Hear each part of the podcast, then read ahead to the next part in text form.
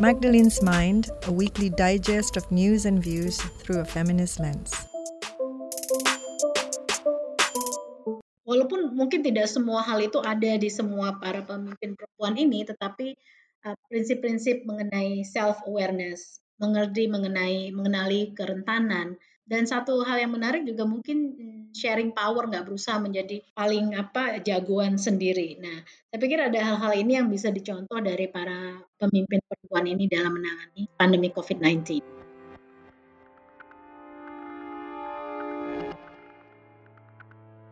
Halo Feministas, jumpa lagi bersama saya Hera Diani.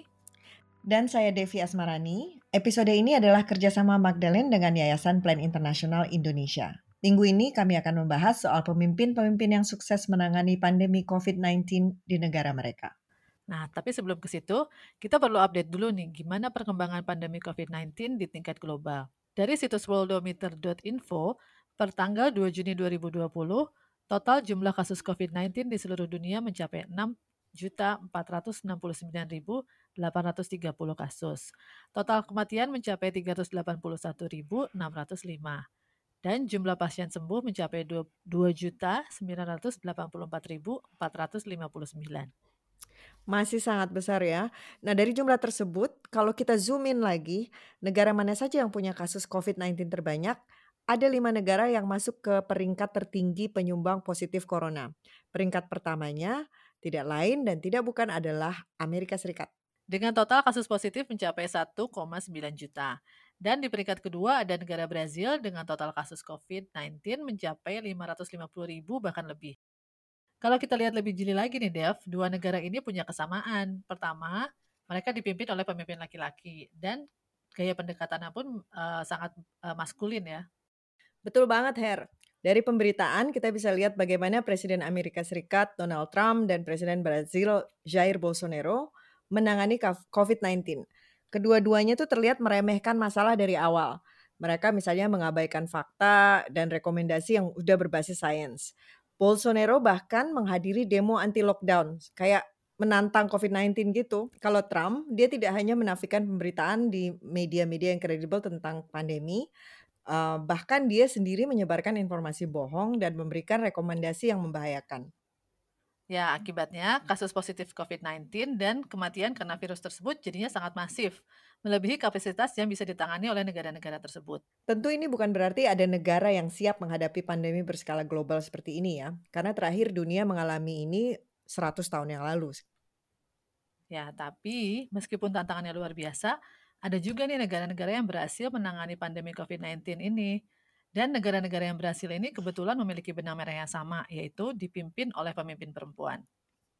Salah satu negara yang berhasil meredam penyebaran COVID-19 adalah New Zealand atau Selandia Baru, yang dipimpin oleh Perdana Menteri Jacinda Ardern. Ardern tidak hanya gercep melakukan lockdown di wilayahnya, tapi juga dipuji karena kepemimpinannya yang dipandang lebih manusiawi, komunikatif, dan transparan. Nah ini yang menarik nih Dev.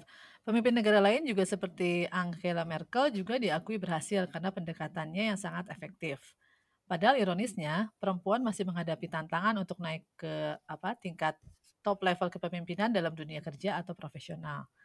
Makanya nih, sekarang kita akan ngobrol-ngobrol sama Dini Widyastuti, Direktur Eksekutif Yayasan Plan Internasional Indonesia, di segmen kedua, untuk melihat apa sih yang membuat kepemimpinan mereka sangat efektif apalagi kalau dibandingkan dengan para pemimpin pria negara-negara besar lainnya. Jangan ke mana-mana dulu ya, feministas. Dia terus melontarkan kata-kata kasar tanpa sebab yang jelas. Sampai gua pun udah gak kuat banget. Udah give up deh. Suatu hari kami bertengkar hebat. Dan akhirnya kami saling tampar. Buat gua saat itu move on bukanlah hal yang mudah. Karena gue menjalani hubungan cukup lama sangat lama. Bahkan itu adalah hubungan terlama gue uh, yang lebih parahnya lagi dia kayak mulai cari tahu password Facebookku. Aku juga nggak tahu kenapa dulu aku kasih gitu ya. Stupid. But ya. Yeah. jadi dulu pokoknya dia sampai kayak ngobrak ngabrik Facebookku gitu dicari-cari aku pernah chatting sama siapa. Kalau misalnya ketahuan ngobrol sama satu cowok yang dia nggak kenal itu cowok cari tahu. Terus dia mulai ngebatasin mana yang uh, pesan yang boleh aku balas pesan yang mana yang nggak boleh aku balas. Kamu tidak sendirian. Kami ada di Magdalene Safe Space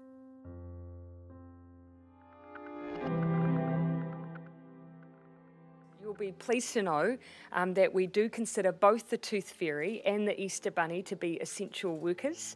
Um, but as you can imagine at this time, of course, they're going to be um, potentially quite busy at home with, with, their, with their family as well and their own bunnies. And so... Hai teman-teman, kamu masih di Magdalene's Mind.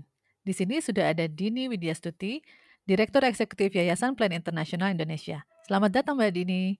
Halo, halo Mbak Hera. Makasih ya udah datang di uh, Magdalene's Mind. Senang bisa ada di sini, sharing sama teman-teman. Oke. Okay.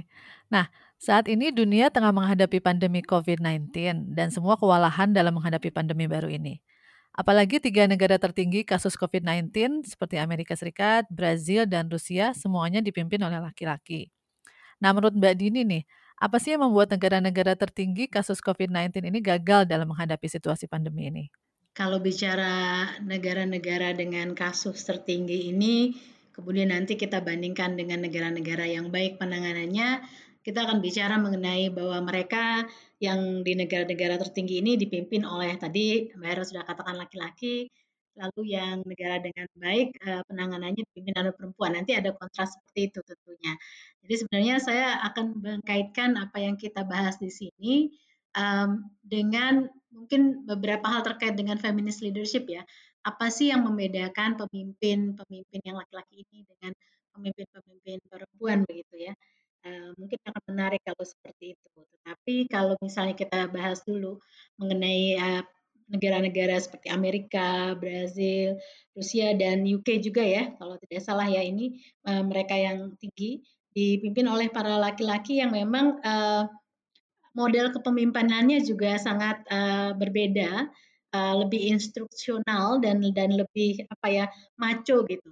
Kalau saya lihat pandemi ini memang punya kekhususan kepemimpinan yang lebih menunjukkan uh, self care dan self awareness uh, dan lebih inklusif yang mungkin itu kurang tercermin atau diadopsi oleh para pemimpin laki-laki di negara-negara uh, seperti Amerika ya Donald Trump dengan yang sama maco dan menggampangkan pandemik yang terjadi dan tidak inklusif ya tidak bisa juga empati terhadap uh, apa masyarakatnya yang yang terkena dampak Eh, begitu juga di Inggris.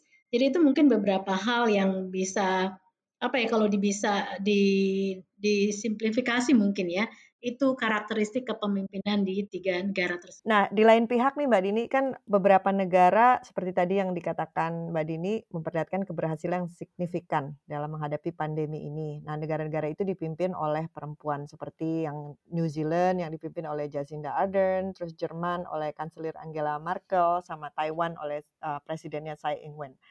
Nah tadi Mbak Dini kelihatannya uh, apa namanya mem, mem, apa uh, memperlihatkan ada perbedaan dari kepemimpinan itu dari segi cara approach mereka yang bisa di uh, bisa disandingkan juga dengan uh, approach yang uh, berbasis gender seperti itu mungkin. Apa benar ini? Apa sih kira-kira kesamaan dari para pemimpin negara-negara yang berhasil ini dan perbedaannya dengan negara-negara yang gagal itu? Mungkin ini sebenarnya lebih menarik bicara mengenai uh, para pemimpin perempuan ini dan model kepemimpinannya, tindakan-tindakan yang mereka lakukan. Saya bicara tindakan ya berarti bukan cuma apa retorika-retorika.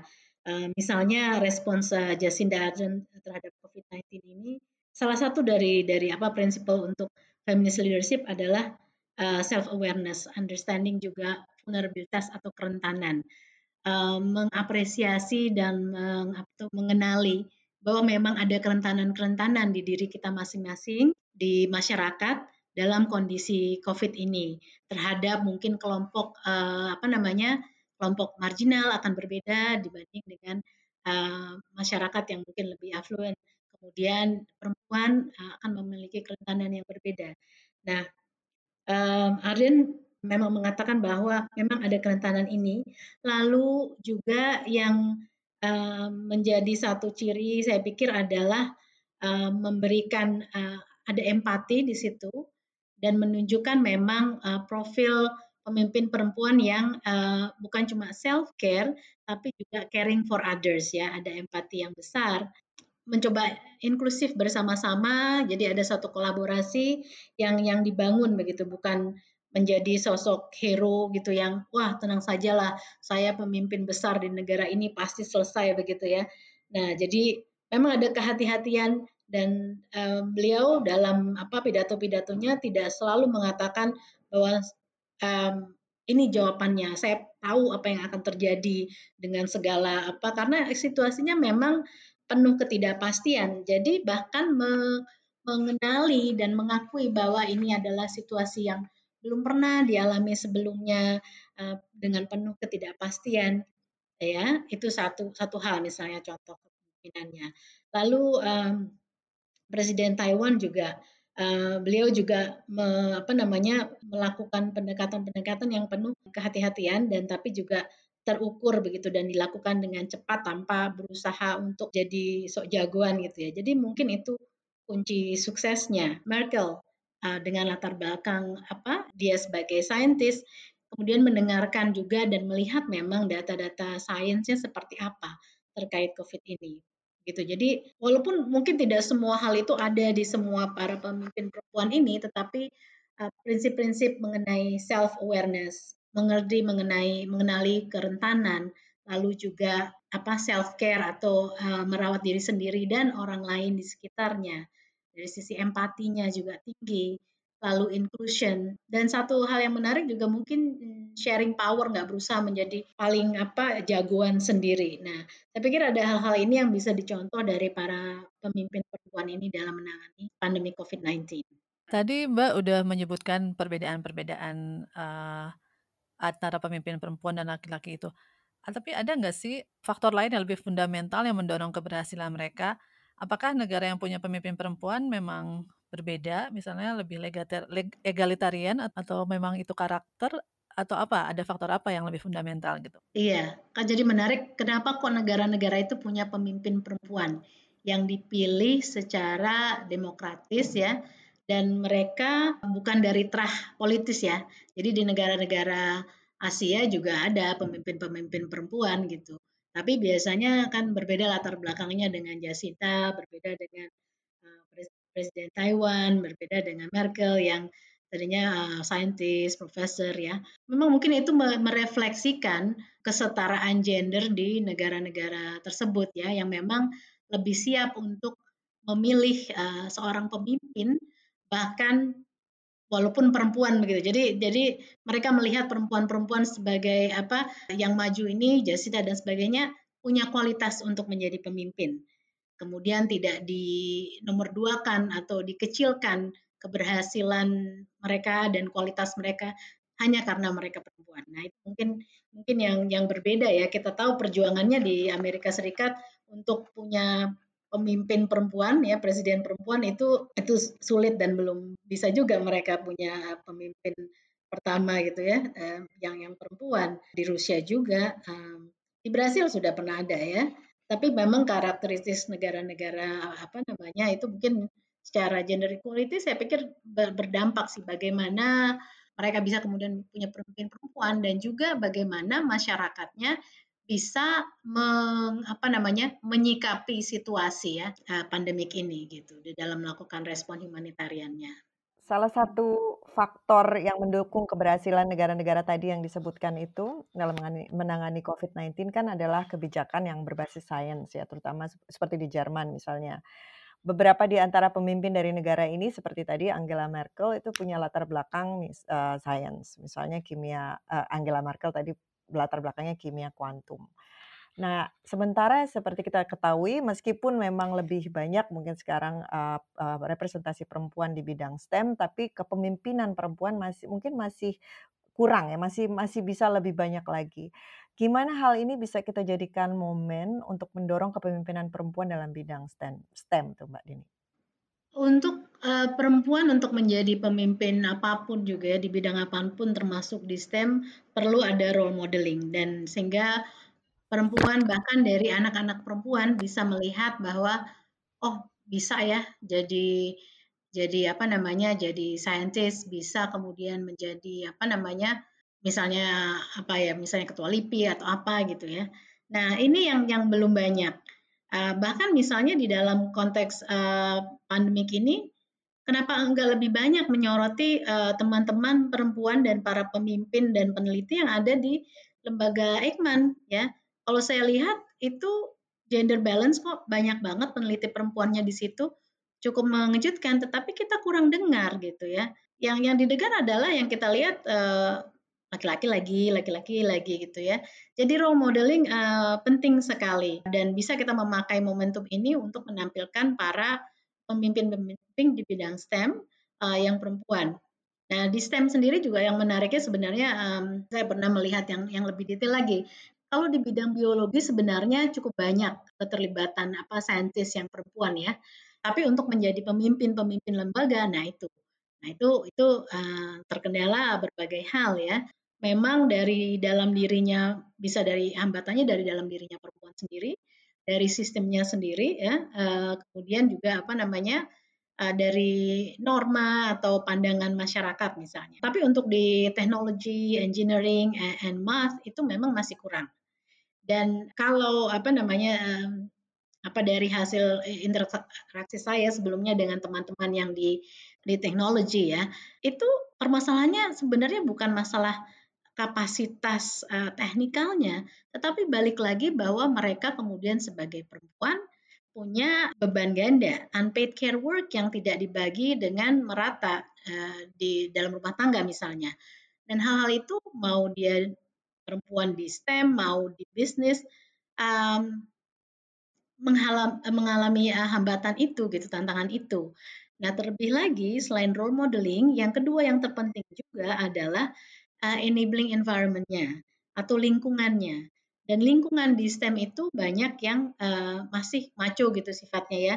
Jadi uh, di kuliahnya lebih banyak laki-laki daripada yang perempuan ini. Jadi chicken and egg ya. Uh, terus di tempat kerjanya uh, ininya juga maco gitu lingkungannya yang mereka bergaulnya tertentu yang sehingga kalau ada pun uh, apa namanya uh, anak perempuan atau perempuan muda yang dengan kualitas yang baik dan mau berkarir di situ juga sendiri karena jokesnya jokes laki-laki semua, kumpulnya juga uh, cowok-cowok semua dengan mungkin lingkungan yang berasap ya.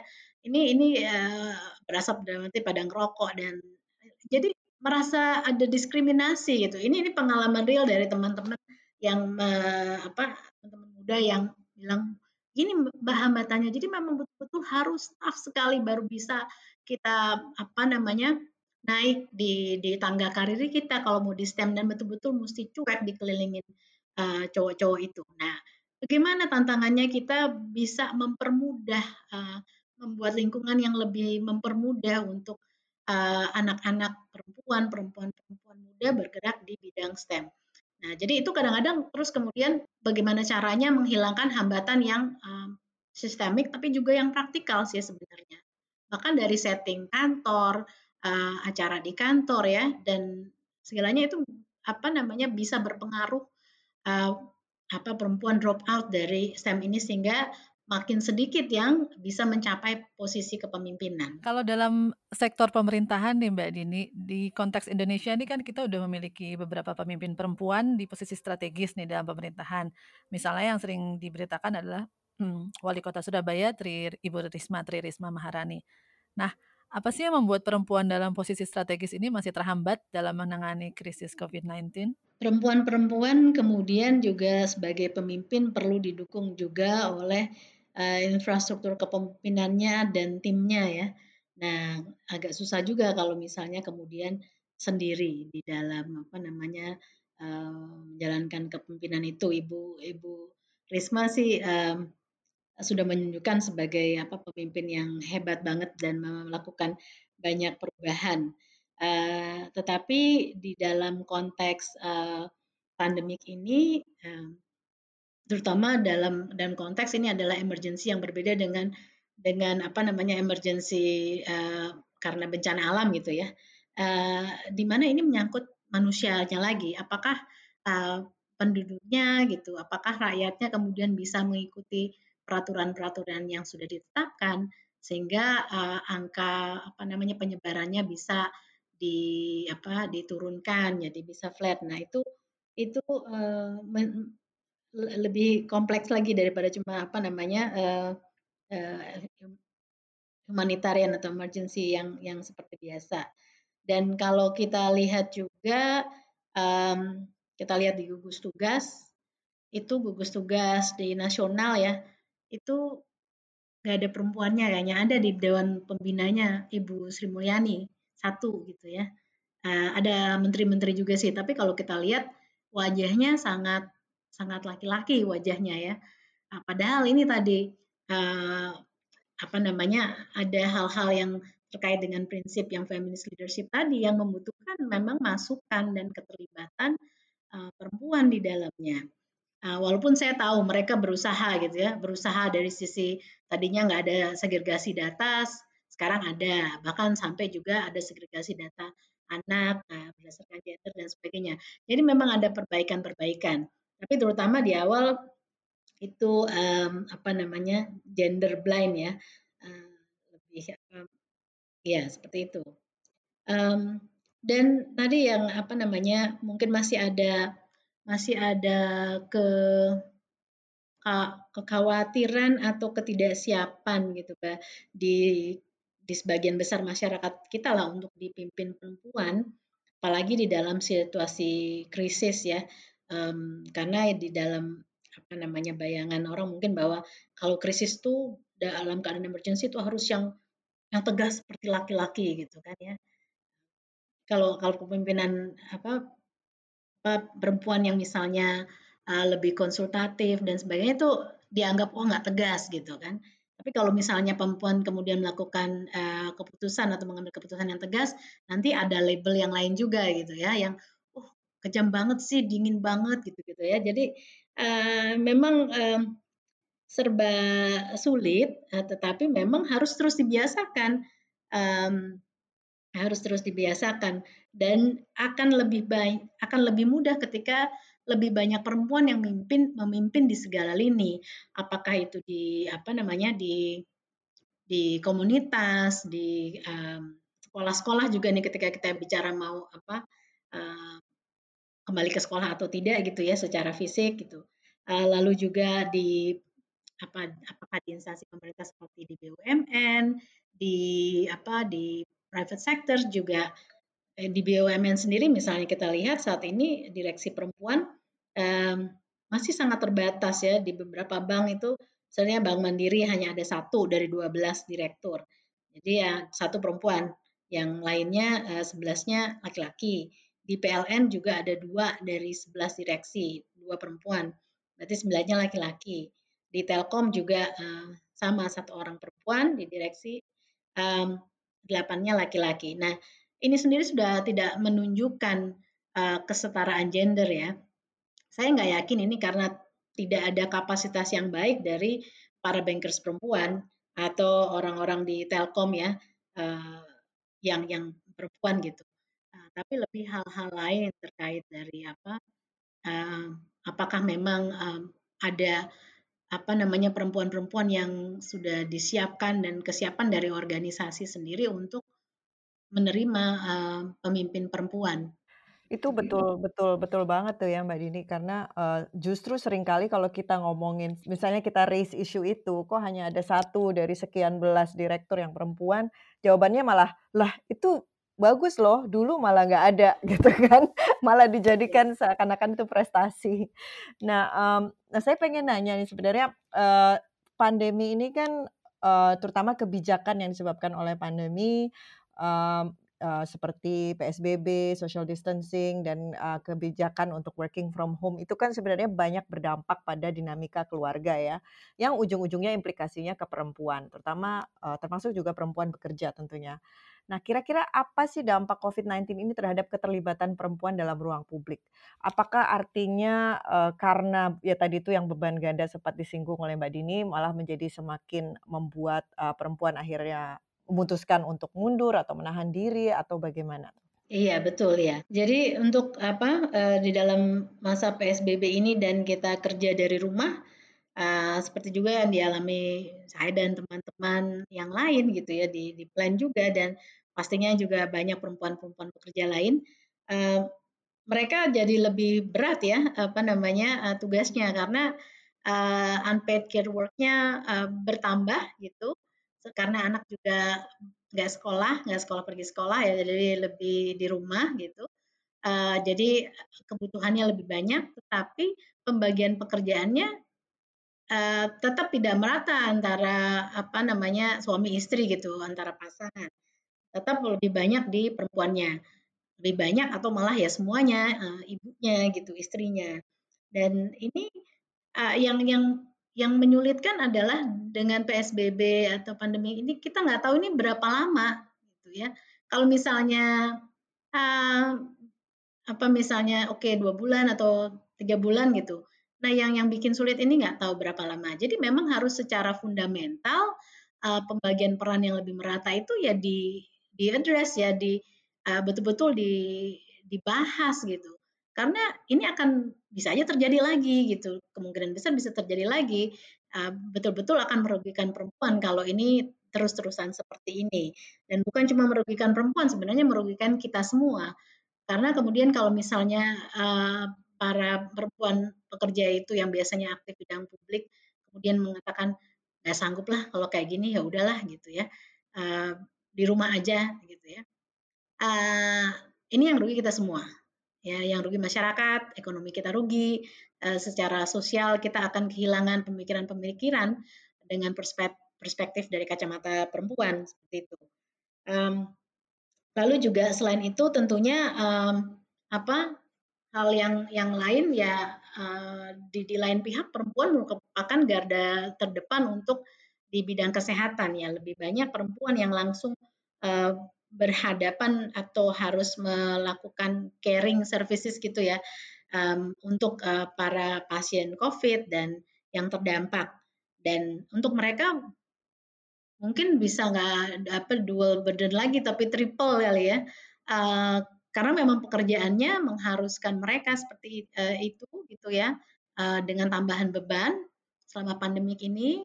Sementara di rumah juga mungkin masih tetap juga diharapkan atau diminta untuk menjalankan peranan-peranannya di rumah, ya peranan domestiknya yang yang tidak balance tadi gitu. Um, nah, kemudian juga uh, dalam konteks uh, perempuan di ranah publik uh, yang bekerja di sektor informal dan sektor informal kita uh, sebagian besarnya sebagian besar perempuan tuh di sektor informal ya. Uh, itu mereka sangat terdampak sekali dengan dengan adanya PSBB ini. Um, jadi membuat mereka akan lebih vulnerable atau lebih rentan, uh, baik itu terhadap kekerasan ataupun juga berarti secara ekonomi mereka lebih rentan. Ya, kekerasan tadi karena mereka mungkin akan lebih tergantung kepada pasangannya ya, atau kalau yang belum punya pasangan mungkin terhadap orang tua dan sebagainya. Jadi um, di berbagai lini sebenarnya sangat uh, berdampak PSBB ini terhadap uh, kehidupan perempuan. Mbak Dini, salah satu program yang dijalankan oleh Plan Internasional itu kan uh, mendorong anak-anak perempuan untuk berani menjadi pemimpin. Nah, dalam situasi yang saat ini dihadapi, apa aja sih tantangan baru dalam menciptakan kesetaraan gender dalam situasi pandemi ini? Atau malah ada muncul peluang-peluang baru untuk melakukannya? Perubahan, ini kan suatu perubahan yang cukup fundamental ya dalam kita ber dalam kehidupan kita lah, kehidupan manusia. Jadi selalu ada dua sisi. Di sisi yang satu adalah uh, tantangan atau apa namanya dampak-dampak yang mungkin uh, negatif gitu ya. Nah misalnya dan di sisi lain adalah opportunity atau kesempatan. Bicara dampak-dampak yang uh, uh, lebih negatif dan bagaimana itu pengaruhnya terhadap uh, kepemimpinan perempuan ya, leadershipnya anak perempuan, Um, ini saya pikir kita harus melihat juga konteks dari ketidaksetaraan uh, yang ada di Indonesia atau di, di dunia lah. Uh, jadi untuk teman-teman karena kita biasanya di di plan banyak bekerja dengan anak-anak di rural areas di pedesaan di mana metodologi kita untuk memupuk uh, rasa kepemimpinan, keberanian mereka adalah dengan metode face to face. Uh, kita ada training-training, kita ada pendampingan, kegiatan-kegiatan yang memang secara fisik ada pertemuan. Nah, kami harus melakukan banyak adjustment di situ, banyak penyesuaian yang sedang berjalan supaya perubahan yang ada ini kemudian dampaknya bisa dimitigasi tidak terlalu negatif kepada mereka karena dengan adanya pandemi ini mereka akses mereka terhadap training-training terhadap kegiatan itu ter, terhambat gitu kan. Nah, jadi kalau bicara juga dampaknya apa untuk perempuan dan anak perempuan, ini anak perempuan yang mana gitu ya. Kalau anak uh, perempuan yang di kota dan punya akses terhadap internet yang baik, kemudian punya gadgetnya, mungkin nggak terlalu masalah. Masalah tentu ada masalah apa namanya anak-anak terutama yang uh, remaja di rumah selama dua tiga bulan mulai ini juga ya bisa bisa berpengaruh terhadap mental mereka gitu dan teman-teman muda yang kita berinteraksi melalui Girls Leadership Academy juga banyak menyampaikan hal itu gitu. Uh, jadi uh, dampak negatifnya uh, ya ada dari sisi kesehatan mental ya uh, yang bisa berpengaruh terhadap kepercayaan diri mereka. Nah kepercayaan diri ini penting untuk menjadi pemimpin dan penting banget di masa uh, apa namanya mereka uh, masa remaja ini ya, di mana mereka betul-betul pembentukan untuk kepemimpinan itu terjadi di situ. Uh, dan juga yang negatifnya yang lain adalah untuk teman-teman atau anak-anak yang di daerah uh, pedesaan atau bahkan di kota tapi tidak punya akses yang baik terhadap internet atau terhadap uh, gadget ya. Nah itu. Tapi opportunity-nya juga ada. Opportunity-nya misalnya kalau Girls Leadership Academy kita yang tadinya dicanangkan untuk untuk dilakukan face to face dan targetnya katakanlah 50 anak. Sekarang dengan menjadikan itu virtual ya online uh, bisa 200 anak dengan lebih mudah, bisa ratusan, nggak nggak masalah gitu ya. Nah ini ini uh, opportunity sebenarnya um, untuk lebih banyak lagi me menggait atau mengajak anak-anak muda untuk uh, apa namanya memupuk kelas kepemimpinan mereka. Jadi di Girls Leadership Academy ini kita nggak bicara melulu tentang COVID dan sebagainya itu sebagai background ya. Karena kehidupan anak-anak ini kan uh, bukan cuman sekarang nih, bukan cuman pandemi ini gitu. Tapi masih jauh ke depan. Tapi kami percaya di plan bahwa kalau mau invest, investing in girls, investing in uh, apa anak-anak uh, remaja yang perempuan gitu. Kalau udah investing in women oke okay juga bagus sih. Cuman kalau udah 24 ke atas kenapa mesti tunggu gitu di usia itu? Invest seawal mungkin lah gitu. dan memberi mereka kesempatan untuk belajar jadi pemimpin untuk berani menyuarakan uh, pemikirannya dan juga kekhawatiran mereka, kerentanan tadi ya kalau bisa bicara mengenai self awareness, uh, kerentanan mereka berani di, diungkapkan. Nah itu kita kemarin ada sesi um, di Girls Leadership Academy, Girls Powers to Unlimitedly Speak Up speak up about their problems, menceritakan apa masalah yang dihadapi mereka. Tapi mereka juga ada berbagi metodologi misalnya, gini loh supaya belajar tuh nggak terlalu membosankan, gini loh supaya nggak seharian kita mager aja gitu. Datangnya dari mereka. Uh, karena kita percaya mereka juga punya apa sumber-sumber um, yang bisa dibagikan kepada sesama anak-anak uh, sendiri. Nah, ini sih kita harapannya ini jadi kayak benih gitu ya, Girls Leadership Academy kalau tadi kita bicara pemimpin perempuan dan sebagainya gitu. Harapannya nantinya di I know, mungkin 10 tahun, uh, eh, 5 tahun, 10 tahun, 20 tahun dari sekarang, um, banyak anak-anak muda yang terlibat di dalam Girls Leadership Academy ini kemudian jadi pemimpin-pemimpin di berbagai bidang termasuk STEM. Kemarin kita di sesi yang uh, Girls Power to Unlimited Speak Up itu juga mengundang salah satu saintis ya. Dia masih cukup terbilang muda dan sangat uh, berhasil ya di bidangnya um, kimia kalau nggak salah latar belakangnya jadi kayak uh, Angela Merkel ya. Dan dia men, apa namanya mem, menginspirasi beberapa anak muda juga yang terlibat di dalam diskusi itu yang memang uh, mengambil apa uh, jurusan MIPA science untuk jangan apa jangan membatasi mimpi gitu uh, bisa sampai apa namanya uh, menjadi pimpinan tertinggi dan melakukan penelitian dan sebagainya gitu ya. Jadi itu sih yang membuka horizon, memberikan role modeling dan memberikan kesempatan untuk anak-anak mendiskusikan uh, challenge mereka atau tantangan mereka di dalam perjalanan mereka menjadi pemimpin dan mendapatkan inspirasi dan solusi untuk mengatasi masalahnya. Senang banget dengar ini karena saya setuju, uh, kita semua setuju ya bahwa memang semakin muda uh, anak-anak perempuan disiapkan untuk menjadi pemimpin akan semakin uh, terbuka jalannya ya. Artinya kalau kadang-kadang uh, kita sudah kalau sudah berusia tertentu kita udah terlalu banyak yang kita internalize gitu ya segala macam norma-norma yang membatasi.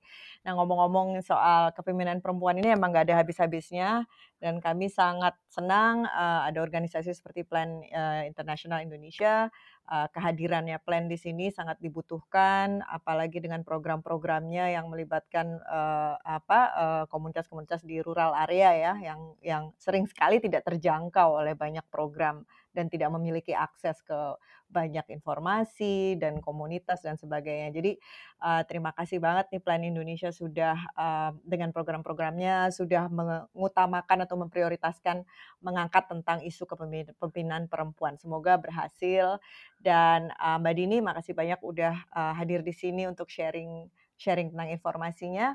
Mudah-mudahan kita bisa ngobrol-ngobrol lagi di lain waktu ya. Terima kasih Mbak Terima kasih Mbak Devi, Mbak Hera, senang banget. Ditunggu ajakan ngobrolnya untuk uh, isu yang lain, tapi pastinya masih tetap mengenai terhubung dengan kesetaraan gender dan anak. Siap. Setuju, thank you. Sehat-sehat Mbak Dini, salam buat Sama-sama. Kembali lagi bersama kami di Magdalene's Mind. Itu tadi obrolan kami bersama Mbak Dini Widyastuti. Sebelum kita pamitan nih feministas, beberapa artikel soal kepemimpinan perempuan bisa kamu baca di magdalene.co dan salah satunya tentang kenapa sih gaya kepemimpinan mereka lebih efektif. Salah satu artikel yang bisa kamu baca judulnya Kesamaan Gaya Kepemimpinan Dua Wali Kota Perempuan di Tengah Pandemi. Pengumuman lainnya, minggu ini juga merupakan minggu terakhir dari season 3 Magdalene's Mind. Tapi tenang aja teman-teman, selagi Magdalene's Mind vakum untuk beberapa waktu ke depan, kita juga akan meluncurkan tiga serial podcast terbaru. Serial podcast yang akan uh, segera kami luncurkan di bulan Juni ini adalah Magdalene Safe Space. Episode pertamanya akan keluar tanggal 12 Juni dan akan tayang mingguan selama bulan Juni. Magdalene Safe Space ini merupakan ruang aman bagi kita untuk bersama-sama mencegah dan melawan kekerasan yang terjadi di ranah domestik. Inisiatif ini juga merupakan kerjasama kami dengan Komnas Perempuan dan LBH Apik, didukung oleh pendanaan Spice Lights on Fund dari Splice Media. Jadi pantau terus website dan media sosial kami. Dan kalau belum, silakan follow at Magdalene's Podcast di Instagram untuk informasi seputar podcast-podcast kami. Saya Devi Asmarani, Heradiani, dan produser Elma Adisha. Pamit dulu feministas. Terima kasih sudah mendengarkan Magdalene's Mind Season 3. See you in the next season. Bye-bye.